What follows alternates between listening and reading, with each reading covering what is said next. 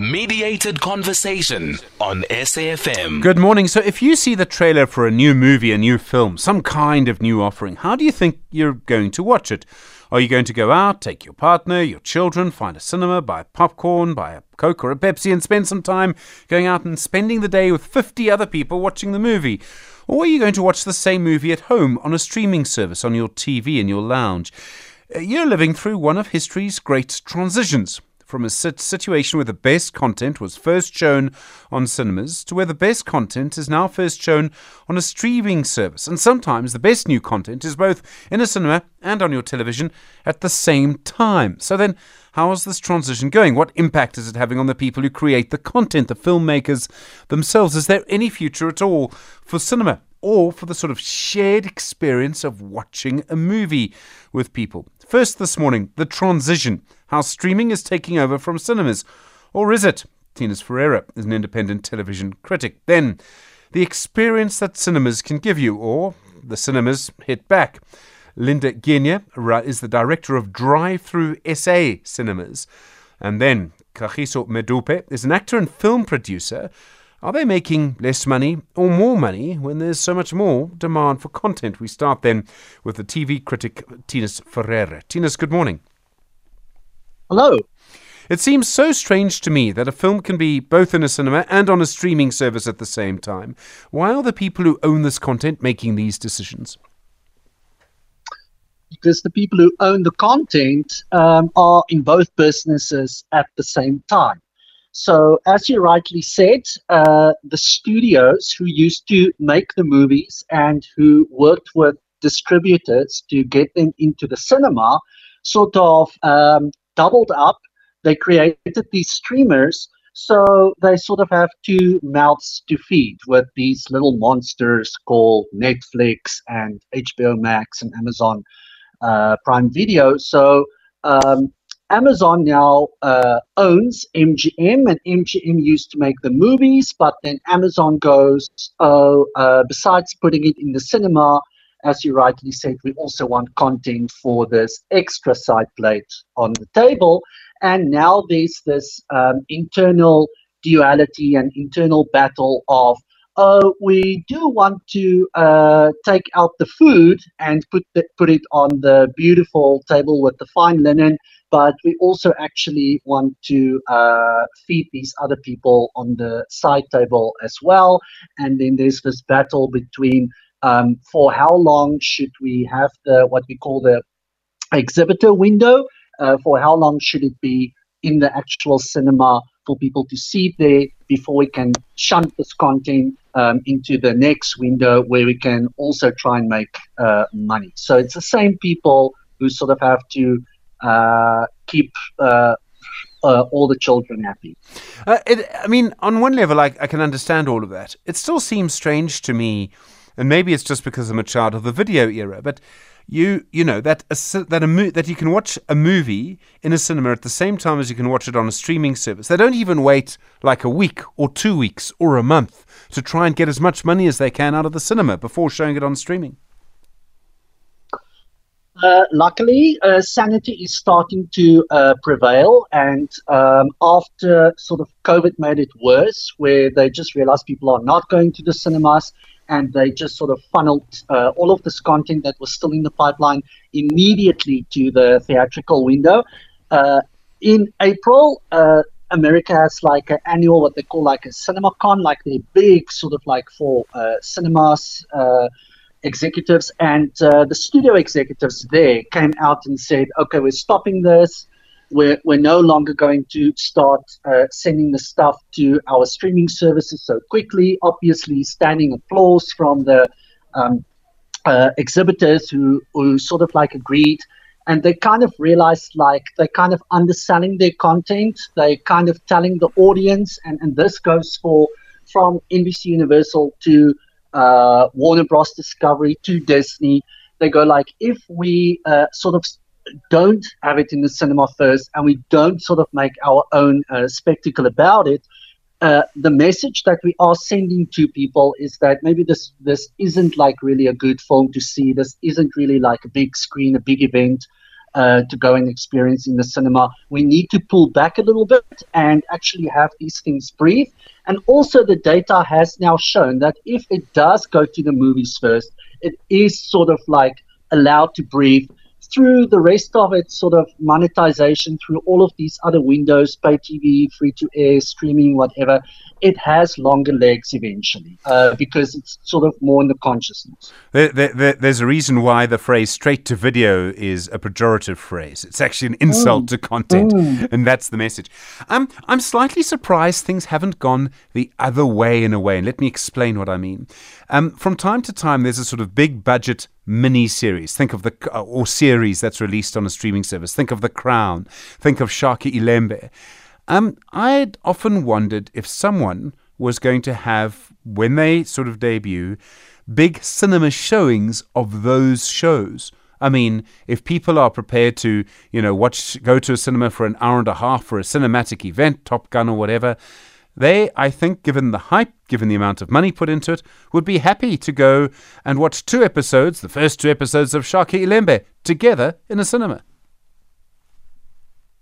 What Netflix did last year for their one murder mystery uh, sequel, Knives Out 2, they actually did put it in the cinema, and uh, guess what happened? They made, I think, thirty million dollars, and they uh, stopped it again after two weeks. So there's so much more money to be made that they just sort of leave on the table, and you wonder when sanity is going to start to prevail with these uh, executives uh, to realize that they're actually leaving money on the money on the table by not uh, actually putting it in a few cinemas, like you say, and it sort of builds that anticipation and it signals to the audience that there's something worthwhile to actually go and see in the cinema. So we'll see if they sort of realize that uh, there is still value in uh, uh, big screen theatrical releases. It seemed at one point there was just too much quality content on streaming services, films and series. I think many people now look at their streaming services and think there actually isn't enough, there's nothing for me to watch. Why has it happened? It seems to have gone from too much to nothing. Because they want to grow the streaming services, so they uh, they're going for subscriber growth at all cost, and they sort of damaging content by putting it on the streaming services, whether it's uh, high quality premium prestige sort of content or just sort of run of the mill content. And they're confusing the audience because your normal average person wouldn't really know, oh, this is a great sitcom or this is a, a bad movie. It's just all on there to sort of create the illusion of this this uh, never ending uh, story stream of content and uh, because they want to get the subscriber they want to retain the subscriber they want to minimize the churn of people who sort of cancel and it is not really sustainable in the long term so i, I think we're going to see like um, a shaking out and definitely a reckoning coming in terms of the streaming services just sort of scooping up content putting it on the streaming services uh, irrespective of what they're actually doing to uh, sort of the whole ecosystem and actually damaging cinema, damaging television. And like you say, straight to video is exactly where we are now um, in terms of the conundrum for streaming services. Thinus Ferreira, thank you. Independent television critic, really appreciate the time on SFM. 17 minutes to 9, your mediated conversation continues about this transition from cinema to streaming, or is it about to transition back? Linda Ginya is the director of Drive Thru SA Cinema. Linda, good morning. Stephanie, good morning. How are you doing? I'm well, thank you. You run quite a different cinema experience. What do you offer that makes I, it different from sitting on your sitting sitting in your lounge? So we brought back uh, the, the, the 80s, 90s um, cinema style, which is drive-in cinema. So we were the first people to bring back um, drive-in cinema lockdown level five which is it had a huge impact because if you remember back then, only 50 guests were allowed into the space. So gradually, just uh, as the COVID restrictions opened up, we were able to gather more people. And we picked up that people enjoy this the drive-in cinema experience because they get to come with their family and they get to be comfortable inside their cars. And I just didn't know this, but back in the days, I understand drive-in cinemas used to have like a huge speaker um, right in front of your window. Mm. But with the new technology that, that we have, you could literally frequent sound inside your your FM your FM stereo. I remember that. You'd actually drive to a pole, take the take the speaker off the pole on a cable, and put it in your put it in your car radio, and all have a huge fight as to who got the speaker or who didn't. Um, the experience of watching a movie outside. Okay, so it's coming through crystal clear FM sound. What's it like to watch Yes. a movie outside? Look, um, as someone who's been hosting this for the last four years, I still get away in a sense that how is it possible to be sitting outside um, Walter Sisulu Botanical Gardens and experiencing a movie with your family? You know, so some people, it still comes as a different experience to them because they've never experienced some of this.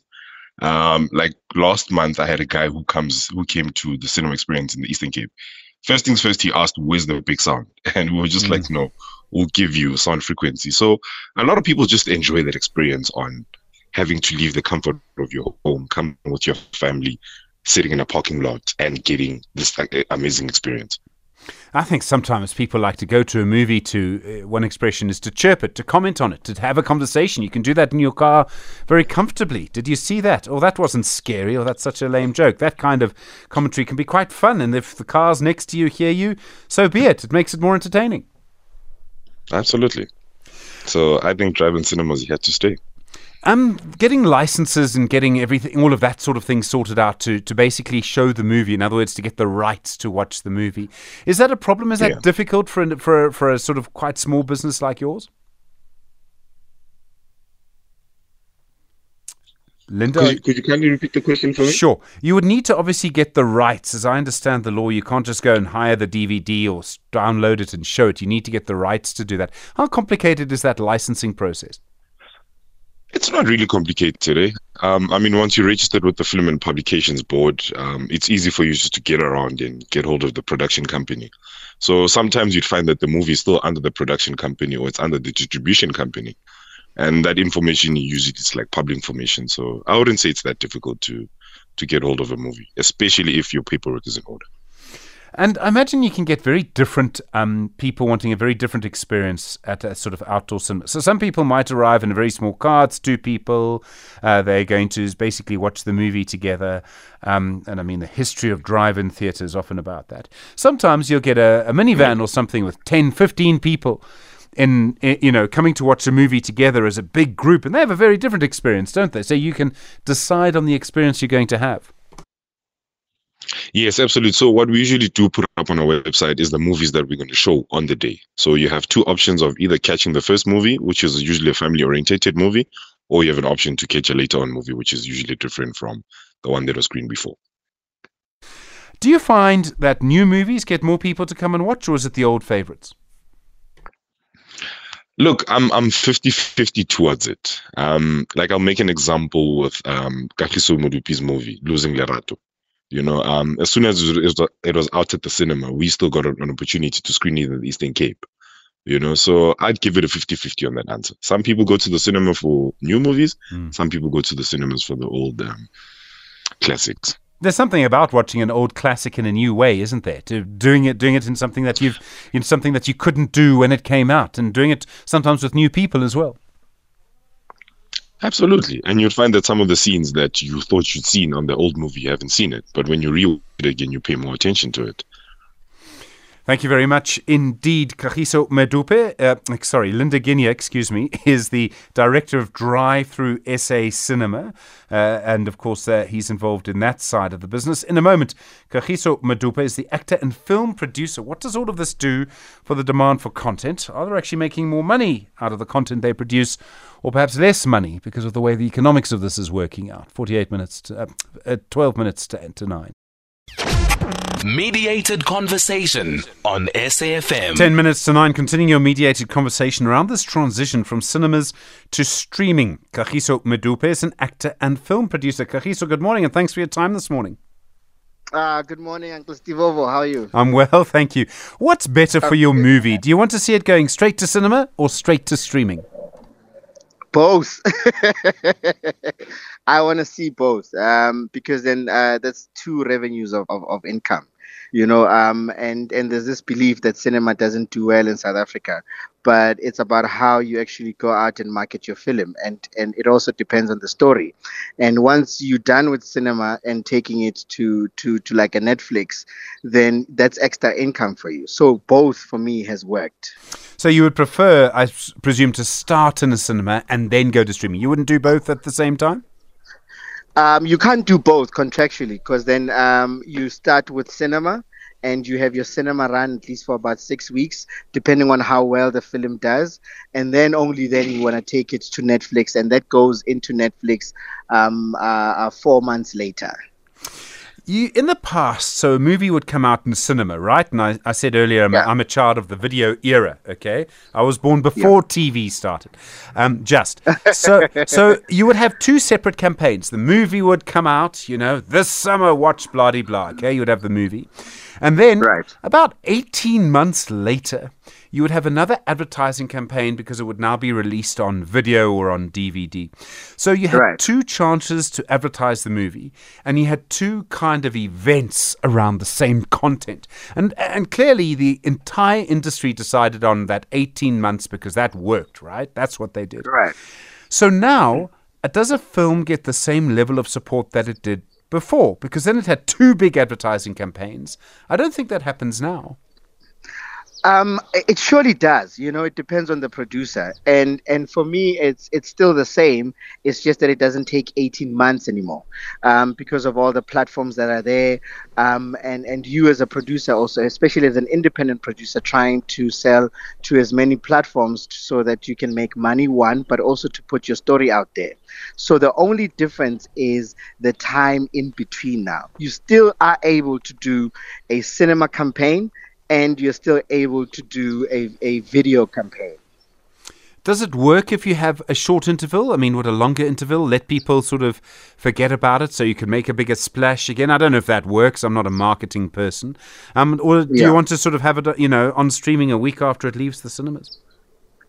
I think a week is too soon. Um, it doesn't really allow you to, you know, to actually just uh, give people a break, because you want to have value for the people that actually went out to the cinemas. Um, so if you're gonna have it soon after, then um, there's no point in people going to cinema. They can just wait um, for a week and then get it after that. Is the content um, living for a shorter time? And let me just explain what I mean. Um, there was an Yeah. interview with, with Steven Spielberg. You know, you know him, of course, and he Yeah. said in the 1980s when he produced and directed the film E.T., which was a huge film in the 1980s, it was shown Right. in cinemas for 18 months. Right? I mean, I can't imagine that. So you could go to a cinema in a big city like New York, and and, and and most of the big cinemas, you would have been able to see E.T. for over a year. Right? That's huge. Yeah. I can't imagine any kind of content living that long now. Look, we've done Losing Lerato, and that has lived um, for like five years, and it's still trending number one even now. You look at films like Tando, um, that we also did, is still trending as well. So, and with our latest film as well, Ingoma. So, the trick here, Stephen, is that it's the story. If the hmm. story is a universal story and it's a story that people can relate to, they want to continuously go back and watch the film. If you look at Ingoma, it's more about a boy child and and the, the lessons that we're trying to teach a boy child. That is content that is going to be relevant for the next 20 years. So the content that doesn't really survive is that if I consume it once and I'm done with it, then I move on. If it's a Christmas movie or if it's a, a feel good film, I've watched it once and it made me feel good and I'm moving on from it. If it's action, I've seen it. I can't go and watch Extraction uh, more than four times. I don't know if I'm making sense. So, as producers, we need to start uh, uh, having content that will live, that is lifetime content. Well, I mean, it's back to the old classic. L- Losing Lerato is a classic. Um, Yeah. It's still relatively new. That makes it fresh, but it's a classic. How when you okay? So when you now have a have content, and Losing Lerato is maybe a good example. Um, and, and you've got a streaming service, Showmax or Netflix or whoever. How do you decide how long it will stay there? Because movies don't seem to stay there forever. They seem to be there for a period and then they come back. Yeah. Do you get a chance to negotiate how that works? Yes. So maybe to explain how it works is that we start in cinema and then we went to Mnet and we have a three year deal with Mnet. After the three year deal, we have what we call an open license. That means that uh, it can still be streaming on Mnet, but Netflix and Amazon and all those other platforms are able now to also buy it from you. So then we are able to now spread it. And you also work with them in terms of a two year deal.